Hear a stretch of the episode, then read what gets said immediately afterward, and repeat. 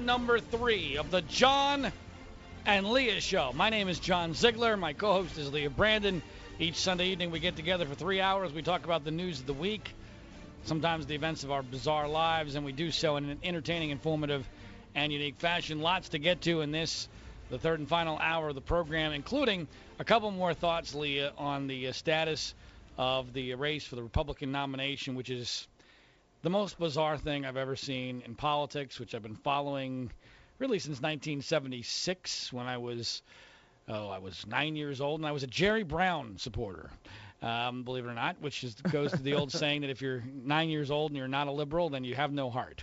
Right. Um, and I never thought in 1976 that I would be living in California because I grew up in the Philadelphia area, and that Jerry Brown would still be the damn governor in 2015. It's unbelievable. What a nightmare. It's unbelievable. But even more unbelievable than Jerry Brown being the governor of this state um, is is the state of this Republican race. Um, Yeah. And you know, in 2008, I was a little slow, although still ahead of the curve, in seeing what was going to happen with Barack Obama.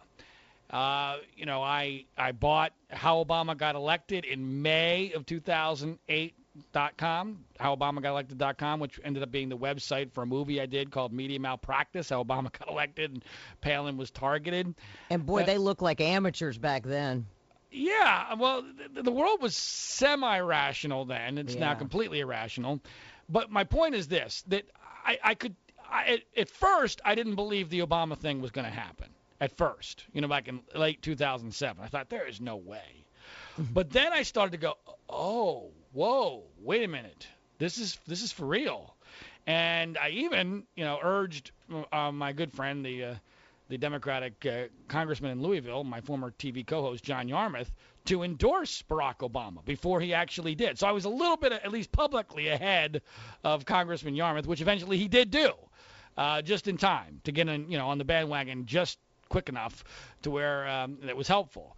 Uh, so it, my, my point is this: there are a lot of parallels, although not, it's not 100% analogous between Obama's race to the Democratic nomination in 2008 and Donald Trump's in in 2016. There are some differences. Obviously, the, the field is much larger, and obviously Obama uh, d- broke out much later than Yeah. Trump is doing.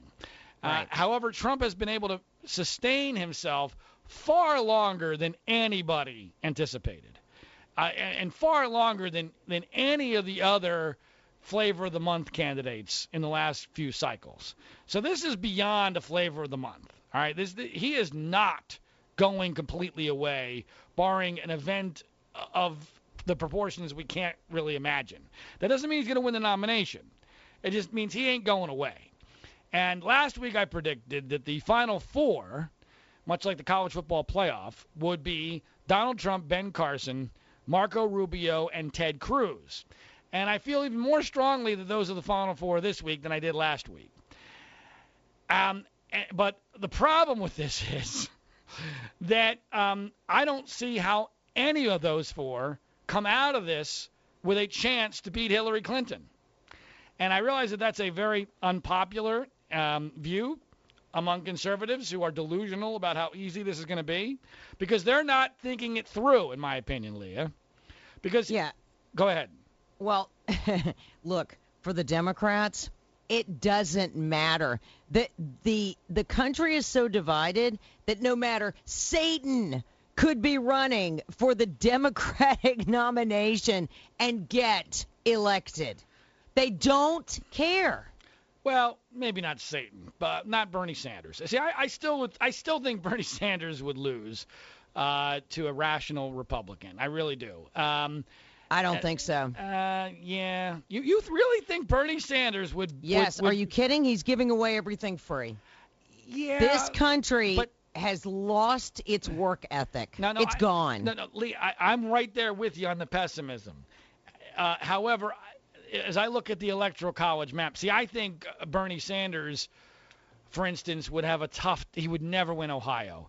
Um, I, I, I don't see how he could win Virginia. I think he would get beaten Florida badly by a Marco Rubio. Um, he would have trouble in Nevada, Colorado. Uh, so I, I, I just think that it, that would be really tough. And it's possible. It's possible. I mean, we are a socialist country now, so we might as well have a, a, a president that actually refers to them as a socialist, themselves yep. as a socialist. But um, but here's where I'm going on the, on the Republican side, and this is what really um, has me troubled and why I'm so some darn depressed about this whole thing and so angry and conflicted about the Trump deal, because after all, he is magic. So if Trump is in for the duration, which he is, barring a cataclysmic event, and there are four final candidates, all of whom have a significant section of the Republican or conservative base. That to me means that nobody is going to have a clear uh, hold on the nomination before the convention. So now, somebody please, and I do mean this, please email me, Twitter me, uh, Facebook me, whatever. Please tell me the scenario where the candidate can come out of that with any chance of beating Hillary and, and, and here's what I mean by that.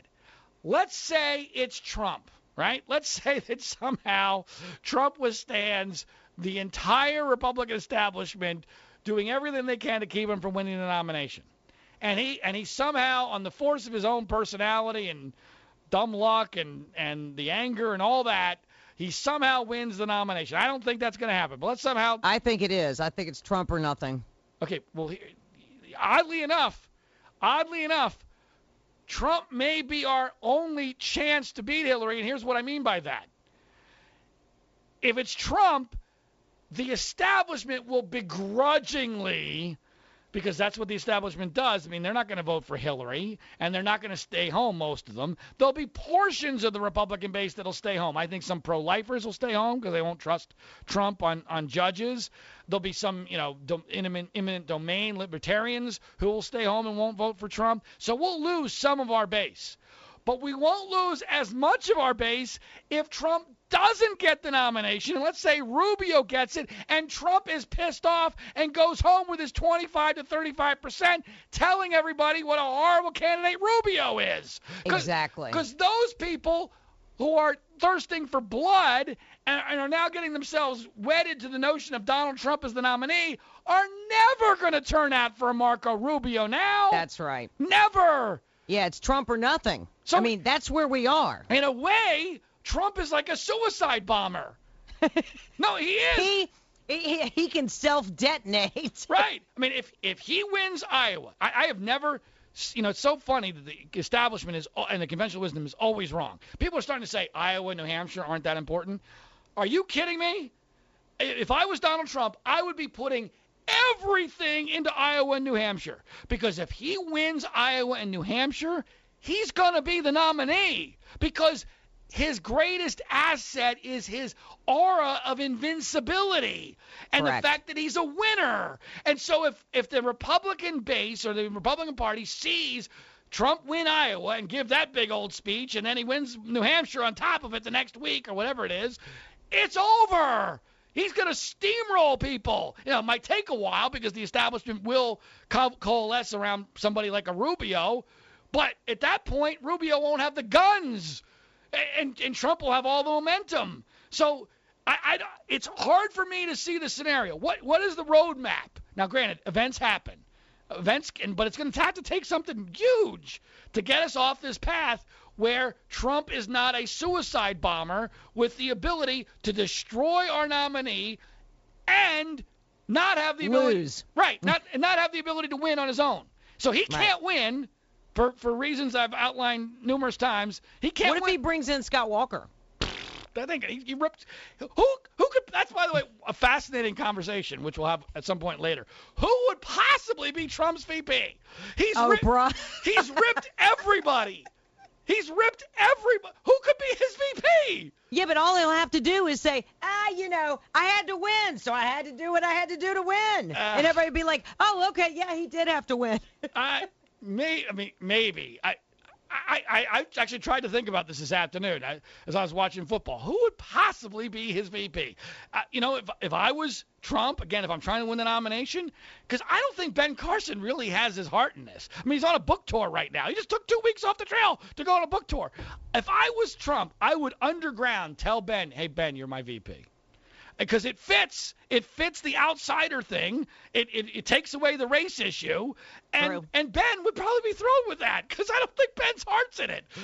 Ben doesn't have the Ben Carson does not have this thirst to be president of the United States. He's kind of like, eh, Well, whatever. You know, he's tired. His wife was here in town uh, yesterday or the day before. You know, so his wife is out there campaigning Well, while he's on well, he's the on a book tour. Well, he's on a book Yeah. tour. All right. Okay. Enough of Trump and the uh, Republican uh, nominating process. There's other stuff that's happened uh, that we will get to when we come back on the John and Leah Show on the Free Speech Broadcasting Network.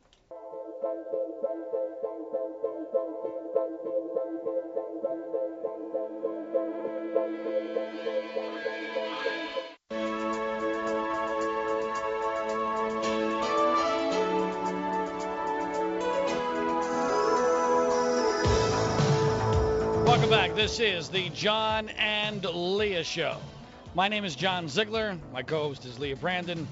And one of the basic premises of this program is that journalism is dead. And there are a lot of reasons why journalism is dead. I would say one of the basic causes for this is that journalism takes time to do properly.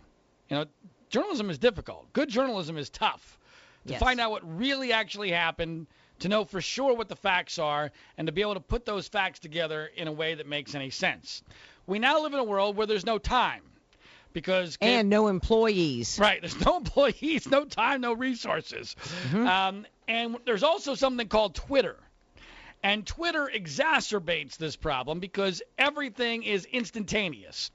And the news media, bizarrely, often finds itself following Twitter stories. In other words, Correct. they react. If they see something hot on Twitter, the news media goes, oh my God, we're missing out on a tenth of a rating point. We must go after that immediately, regardless of whether it's actually a story or not. It's viral. It's viral. Right. It's trending. So we, I mean, that's how pathetic it is. Stupid. It is so pathetic, but that's reality. That's the way the modern news media works. And because of that, we are seeing increasingly, Lee, and I know you'll agree with me on this, increasingly we're seeing stories that are born out of Twitter that the news media gives credibility to that our newsmakers and sometimes our president then give credibility to that turn out to be total bullcrap. Exactly. And the worst example probably ever of this is Ahmed the clock guy um, from Texas. the Um, bomb clock. yeah, Clockmed is my favorite reference to him. Clockmed. Um, this is the guy, the 14-year-old who in Texas allegedly just very innocently brought in a clock and showed all his teachers and those mean, nasty racists and Islamophobists in Texas cracked down on him and presumed him to be a terrorist and gave him a suspension and all that. And it was just a poor innocent clock. Mm-hmm. And he immediately, immediately after the Twitter storm, the Twitter storm wasn't even over, and President Obama tweeted to him an invitation to come to the White House. Which, by the way, which by the way, which is insane in itself. I mean, that's insane. That knowing nothing, because the President of the United States could not have known anything at that time. Well, he knew he was Muslim. That's about it. Yeah, yeah, and and he knew that you know the police had decided not to press charges, uh, and so based on that, he invites him to the White House, and you know like 300,000 people retweeted it in like an hour or something insane. Well, as it turns out, the invention was nothing special, and there's a whole lot of reason to believe that this was a setup. Yes. Well, we now have even more reason to believe. On the eve, did you know that his, he is scheduled to go to the White House tomorrow? Did you know this? Oh, is he back already from Mecca? Well, that's the that's the part I'm getting to. So even before this next story I'm about to tell you, which uh, we're going to run out of time on, but we'll, I'll do my best. Uh, there was already good reason to to, to doubt whether or not he deserved anything close to a White House invitation. But it now turns out that he met with and was photographed with the president of Sudan, known as the Butcher of Darfur. Now, Oh, that's great. now, and, and there's a photograph of this. There is a photograph of this. So on his celebrity tour of how fantastic I am, and, and remember, this whole Darfur thing was one of the biggest cause celebs in, in modern liberal history, right? George Clooney. Everybody, he, he's the devil, the the butcher of Darfur, and and Ahmed had his photograph taken with him as he visited with him in Sudan. And Right. this is a guy who we're first of all supposed to believe was totally innocent, and second of all is worth. Forget about his clock. This right here ought to make him ineligible for a White House visit. Hell, he ought to be on a terror watch list because of this visit, not because of the clock. I mean, it's it's unbelievable. Yet mainstream news media has virtually completely ignored this. This is not some sort of right-wing story. There's a photograph. Look it up on Google yourself. All right, when we come back, two more of these stories uh, that um, I don't know that Lee is going to agree with me on, but we'll find out on the John and Leah Show on the Free Speech Broadcasting Network.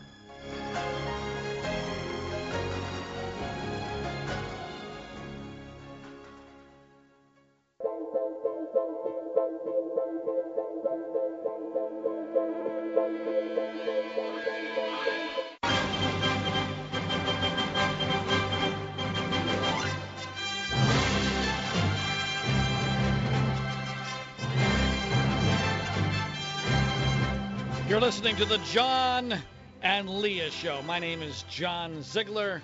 My co-host is Leah Brandon, and we're talking about uh, several Twitter-created stories that have uh, turned out to be completely, or at least mostly, bogus. Leah, I- I don't know if I'm more shocked by the fact that uh, Ahmed, or Clockmed, as many refer to him, is apparently going to visit the White House tomorrow, or that he's going to visit the White House with almost no controversy about the Yeah. White House visit, especially after having been photographed with the butcher of Darfur. It's it's it's amazing. The whole it's it's an onion story. It's a, it's the onion is going to go out of business, as I, as I keep saying, because you can't parody the news anymore. And and the uh, the ClockMed story is a perfect example of this. I, I'm wondering, do you think that Ahmed's people? I mean, they have to be in communication with the White House, right? Do you think? that- sure. do you think that they told him, told the White House, hey, by the way, we're gonna go to Sudan and we're gonna meet with the butcher of Darfur? Is that okay? Is that cool with you guys? Yeah, and he probably said, "Hey, no problem. Uh, the media won't won't bring it up." Yeah, well, see, obviously these two things are related. See, Obama's genius, and by the way, he he is a genius in some ways. Of course, it's easy to be a genius. Evil, Well, evil genius. You know, I it's kind of be strange from a guy who made a movie called Media Malpractice: How Obama Got Elected, and you know did the uh, the Obama voter video back in 2008. I don't know that I view him as evil. I, I really don't. I mean, Oh my goodness. in some ways he's he's been pretty honest about what he wants to do. I now there there are elements of what he's doing that are evil. There's no question about that. But I don't want to get bogged down in that. Here, here's the more important point. His genius is he knows what he can get away with with the media. Everything. in a savant-like way. Now, granted, it's almost anything. Um, So that's not that difficult an equation to make. But for him to know, eh, don't worry about it. Go ahead, knock yourself out, clock man. Go to go visit the uh, butcher of Darfur. There won't be a problem. We got you covered. Um, is really He amazing. also he also met with uh, with CAIR too, and uh, Barack Obama he knows what CAIR is all about. yeah, I, I mean, come on, Again, you know. I don't know the level of communication between the two groups, but I guarantee you, if anything, one one thousandth of this on the right with the Republican president happened, uh, they they would have gotten rid of ClockMed immediately. I mean, there would have been no visit because the media would have destroyed them over it. Um, but we live in the very- media can't say anything bad about Muslims. You know that. yeah, that's true. All right, now the, the next Twitter story, uh, which we found out uh, for sure is a total fraud, uh, I'm very curious about Leah Brandon's reaction to, because I'm referring to the dentist who killed Cecil the lion. Uh, this week it was announced by Zimbabwe that, oh, by the way, uh, we don't believe any laws were broken. Uh, we're not going to bring him back over here. He'll be facing no charges. And and Leah, you know, look, I, I know you love of animals. course, there there's no way they're going to charge someone who's going to go over there and spend money. I don't care what he did. They will never charge him. They charge the local guys, but they'll never take away the money guy. This is no surprise. Okay, but Leah, all right. So so your your position on this is that, and this is where you and I differ greatly. I, I don't have any love for these poachers. Uh, this is stupid to me. I don't get it. It, it seems like there's a, a huge insecurity somewhere. I don't know why you'd get pleasure out of it. I, don't understand any of it. I certainly don't understand why you'd spend all that money to do It's it. a, it's a game. Uh, okay, okay, but here's here's where you and I differ greatly. One, you're an animal person, and I respect that, and, and you love animals, and I don't I don't dislike animals. I just you you are in the top 0.1 percent when it comes to animal love. Would you acknowledge that? Well, I mean, I hate trophy hunters. I understand that. I get it. but here's what, what what my concern from the beginning of the story was that we were buying into things as fact that we had no idea whether or not they were true. And we were doing so in a matter of hours from Zimbabwe when there was no logical explanation for how we were getting the information. And what I mean by, meant by that is who was the source? Because the only people that were there were the were the dentist and the people he was paying. So the story never made any sense. And then when the next day or two, whenever it was, when we were told erroneously that Cecil's brother had also been killed, and that turned out to be totally bullcrap, I lost all faith in the reporting on the story.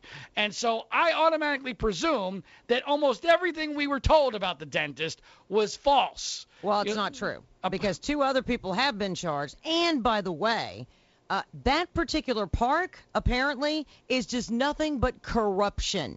They just found 30 elephants that were killed. They're now using cyanide. Okay, You're, you're this is- changing the subject. No, no, no. It's the same park. Uh, but, Okay. but Leah, we so destroyed, you mean to tell but- me you- that he didn't know uh, that he could get away with things there? Come Leah, on. Leah, you, we, I have no idea. I do not know, and neither Well, do we you. do know that he has poached before and lied about it. And I'm we don't telling know. you, No, you don't yes, know we that. do. No, you we don't. absolutely no, do. No, you don't. See, this is what drives me crazy about people like you. You get so emotionally attached, and then whatever, Really? whatever you believe, whatever gets thrown out there that you want to believe, no matter, what- regardless of the sourcing, regardless of whether it makes any sense, you buy into it, and it creates a narrative. We don't so the know. black bear in Montana that he know. caught, that he lied about. You don't know that. You're bel- Okay. you're believing stories written by people who believe like you do and who saw this story as a way to forward an agenda.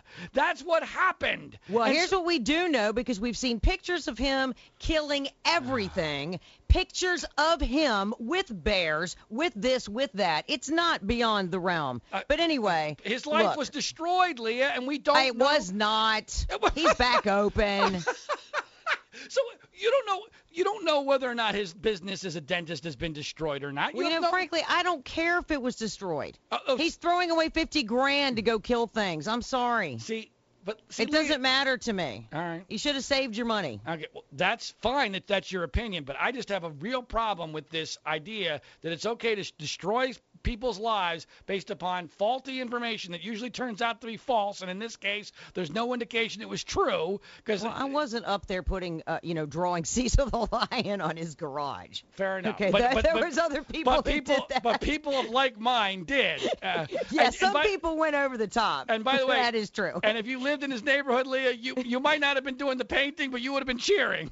I would have been cheering. All right, all right. Now that's the best we're going to do on that story. The, the third Twitter story that I got to talk about this week involves the aunt from hell. Have you heard about this one? oh yes. And I think she got a bad rap. Hashtag aunt from hell. we decided this week that we were going to destroy the life of a woman because it appeared as if she was suing her nephew for an incident that occurred when uh, when the nephew, the little boy, was giving her a hug and she broke her wrist. In the interim after the accident, the nephew's mother, obviously the aunt's sister, died, and this horrible aunt from hell had the audacity to sue her poor nephew in court for uh, six figures. Um, and That is the way the story was presented. exactly. It really is. No, Yeah. so Twitter decided, oh, that's all we need to know. That's Aunt from hell. Aunt from hell is the hashtag. Let's destroy this person's life, even though we have no other facts, and even though that story doesn't make a lick of sense at all. All because why? Okay, let's just do the you know the the logic in our heads. Who sues a 12-year-old? Well, that number one, but number the, the essence of the story that even her critics was accepting was that the kid was rushing to hug her, okay, And knocked her down. and knocked her down, and she broke her wrist. All right. Well, long story short, it turns out that this was purely a legal technicality, one which is not abnormal at all. I know this from my own uh, personal experience. My mother was killed in a car accident. The car was being driven by her boyfriend at the time, who was a, dr- a judge in Philadelphia back in 1994. And in order to in order to get where we needed to go to legally, we technically needed to sue the judge. Something that seemed awful to all of us, but our lawyers told us there was no other choice from a from a legal technicality standpoint. So this is very similar to what happened here. And how do we know that that's all that happened? The woman and her nephew appeared on the Today Show together, where the nephew was forced to express his love for his aunt in front of a national television audience to prove what a bogus Twitter generated story this was. Stop the insanity. That's the world we live in, folks. Yeah, And, and that's so true. the the moral of this story, and I, I love this one headline I found, Leah. The uh, headline: Not hashtag aunt from hell after all. If you, if you sensed something off about the story of the woman who sued her nephew, you were right. Well, gee, thanks, media. Maybe we should try. A week later. Yeah, why don't we wait? What, what's the damn rush? How about the ambush of the woman in the driveway? Oh. In the driveway. Oh, and her house is really cute. And it's like, oh my gosh, look at the house she lives in. uh, we, it's just horrible. It is horrible what we've become, and Twitter, which I spend much of my day on, uh, is a large You part, do. a large part of the problem. All right, when we come back, um, I got to talk about Lamar Odom. Speaking of the, the, the catastrophic media world in which we now live in, and um, a little bit about uh, fantasy sports uh, on the final segment of this edition of the John and Leah Show on the Free Speech Broadcasting Network.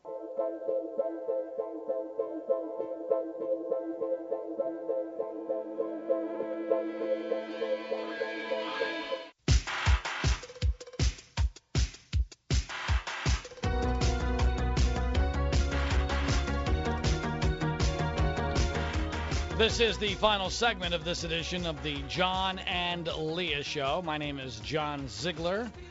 My co host is Leah Brandon. Two stories I want to talk about in our final moments. The first is one that I'm sure would be very difficult for you to have avoided, especially if you live uh, in the city of Los Angeles, where I broadcast just outside of uh, each and every Sunday evening, and that is the Lamar Odom story where uh, Lamar Odom, a former Los Angeles Laker NBA basketball player, and pseudo current Kardashian husband. Um, it, there's been some. Do we know for sure if he's still technically married to Khloe Kardashian? Uh, yeah, that's what we think. They are just estranged and not divorced. Although I've seen conflicting reports on that. I've seen also conflicting reports on his medical condition after he went on. I don't even know how to describe what he went on. I mean, he basically went on a a drug binge along with a a sex drug element. Um, it seemed like he was also And booze. booze. He was eating enormous amounts of food, having incredible amounts of sex, and it almost seems like he was trying to kill himself with drug, sex, uh, alcohol, and food, um, which he, he did a hell of a job of. Because Yeah. there were initial reports were, and I, I remember seeing this. In fact, at one point, show you the conflicting reports on my uh, phone when I go to Yahoo.com. You know, Yahoo has you know dozens and dozens of stories that they they deem you know that liberals to deem to be important, liberal and entertainment minded people, and um, literally three or four stories from each other. One said Lamar Odom, if even if he survives, expected to never live a normal life. Exactly. And then Brain the- damage. and then- Brain damage. And then three stories down is Lamar Odom now uh, speaking and uh, and you know and improving dramatically Yeah. uh, at the same time. Uh, now, here's why I find this significant. That there are two elements. The first element is the incredibly benign lack of any judgment on oh, I know. on Lamar Odom uh, for this story, as if somehow this is all part of an illness, right? I mean, seriously, the coverage of him would not have been any. In fact, it probably would be less, and and and and less adoring if he had had a heart attack, just had a heart attack and survived it.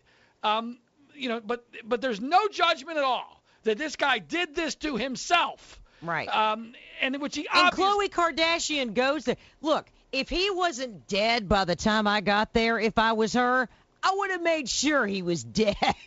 Well, that. if he's still my husband and doing this stuff, you got to be kidding All me. right. Well, the, the Kardashians are the second element about this. Um, they are just disgusting people. Yes. And it's clear that they are trying to take every PR publicity advantage of this. Uh, you know, there have been some conflicting reports about whether or not they brought television cameras for their show to the hospital or whether they didn't. Who knows? We'll find out, I'm sure, eventually. But well, Jesse Jackson was there. He doesn't show up if there's no cameras. that's true. It's in his contract. Um, and so, and, and there's a, and there's another element of this Kardashian thing, which of course the media will ignore because it would re- involve some sort of condemnation of what has happened to Bruce Jenner. But look what has happened to the males in the Kardashian sphere. It's oh yeah, they've all fallen apart. it is unbelievable. I Mm-hmm. mean, when Kanye West is the only one who's somewhat still holding it together, there's Well. a problem. I mean, that's what it's become. I mean, they turned Bruce Jenner into a woman. You know, Rob Kardashian is is obese and depressed as hell. Uh, Lamar's trying to kill himself. Kris Humphries, the other NBA player who was married to Kim for like 15 seconds, has got to be thrilled to have gotten out of there. Oh, Uh, yeah. uh, it, it is unbelievable, and yet the, this is America's royal family. Uh, it's it's unbelievable, and it's had an incredibly corrosive element uh, impact on our culture, and uh, and it's it's it's also an indication. It's both a cause and an indication of just how horrific our culture has become in the uh, Kardashian era. Uh, and, and the amount of coverage that Lamar Odom has gotten is absurd. I mean, it's all because of the Kardashians. It's that's what, that's exactly right. If he had no Kardashian connection, the media wouldn't give a damn. Um, now, one other story I got to get to involves fantasy sports because you've probably seen a lot of different headlines involving fantasy fantasy sports specifically. Um, DraftKings FanDuel. and mm-hmm. FanDuel. Now, if you watch any sports at all, those commercials for, for DraftKings and FanDuel are ubiquitous. I mean, they are everywhere, which, Yep. by the way, is maybe one of the greatest indications of how poor our economy is. I mean, our economy is basically being held together by commercials for FanDuel and DraftKings. I mean, if you took away FanDuel and DraftKings, and male performance enhancement. Right, you took away those, the the entire media industrial complex would collapse. Uh 'cause I mean, I'm being serious. no, it's true. And and I, I've always believed, Leah, that if an industry or a product advertises too much, there's a problem. Yeah. There's a reason. And uh, just like uh, Obamacare got advertised too much, milk used to get advertised way too much. Uh, you know, there's there's certain products that I get very suspicious about. Why are you advertising as much as you are? Um, and these these these guys are off the charts. Well, now we're learning because it's a scam, and the scam is actually quite interesting. The scam is very much like Ashley Madison and the Donald Trump campaign. And that is in, in, in this way. The scam is that they are selling a fantasy. You know, in Ashley Madison's case, the fantasy that there are women out there who want to have affairs with married men. that are- Exactly. right. Yeah, please. Right. This, the, the Trump fantasy is that this guy actually can get elected against Hillary Clinton. and the fantasy on the fantasy sports is guess what you you unemployed uh, you know middle-aged white guys you can make millions of dollars playing fantasy sports yeah not really not going to happen in real life but Does anybody make any money playing fantasy sports? well, there's some experts that do, and that's what's causing the scandal. See, the scandal is based upon the notion that there are certain people who get inside information, specifically, in one case, employees of these two fantasy sports operations where they get the data of what everybody's playing. See, the bottom line of all this, without getting too complex, is in order to win, it's not about picking the best. It's about picking the most underrated players or teams. And if you know what everybody else is doing, you have a better chance statistically of winning. The only people who win play thousands of times at any given moment. And so the bottom line is now there's an FBI investigation. Nevada has outlawed them, saying that it's gambling and it needs to be regulated and licensed. Um, you got to. Well, why didn't they do that before? Well, because they all of a sudden. No, no. What you mean? Why Nevada didn't do it before? Yeah. It took an investigation to determine that it's actually gambling. Uh, that it fit that it, I'm serious that it fit the definition of gambling. Um, and and the reality is fantasy sports in my mind is not only a scam uh, where you're basically, you know, the smart, the people who have the best information and who are the smartest are taking advantage of everybody else. It's almost like an inverse Obamacare, where you know, in Obamacare, the sickest people are taking advantage of the of the yeah. uh, the, the, system for right. all the healthy people. Well, in this case, in fantasy sports, all the smart people are taking advantage of the masses of idiots who think that this can actually happen for them. Um, and and the reality is that fantasy sports is going to kill professional sports because an entire generation of fans are learning to be aligned with and have allegiances to individuals instead of teams. Teams, right. And mm-hmm. and and they, the the loyalty to the team is being eroded, and eventually there'll be nothing left. And um, and so this is why I have passion for this uh, fantasy sports issue, and maybe some other point in the future when I have more time we'll get more deeply into it. But we are out of time for this edition of the John and Leah Show. Uh, Leah, as always, thanks so much for joining us. Ah, uh, yes. Thank you. I will talk to you next week. Sounds good. Check out our website for our podcast Monday morning, www.freespeechbroadcasting.com. That's freespeechbroadcasting.com. Till next Sunday, I'm John Ziegler. Have a good week.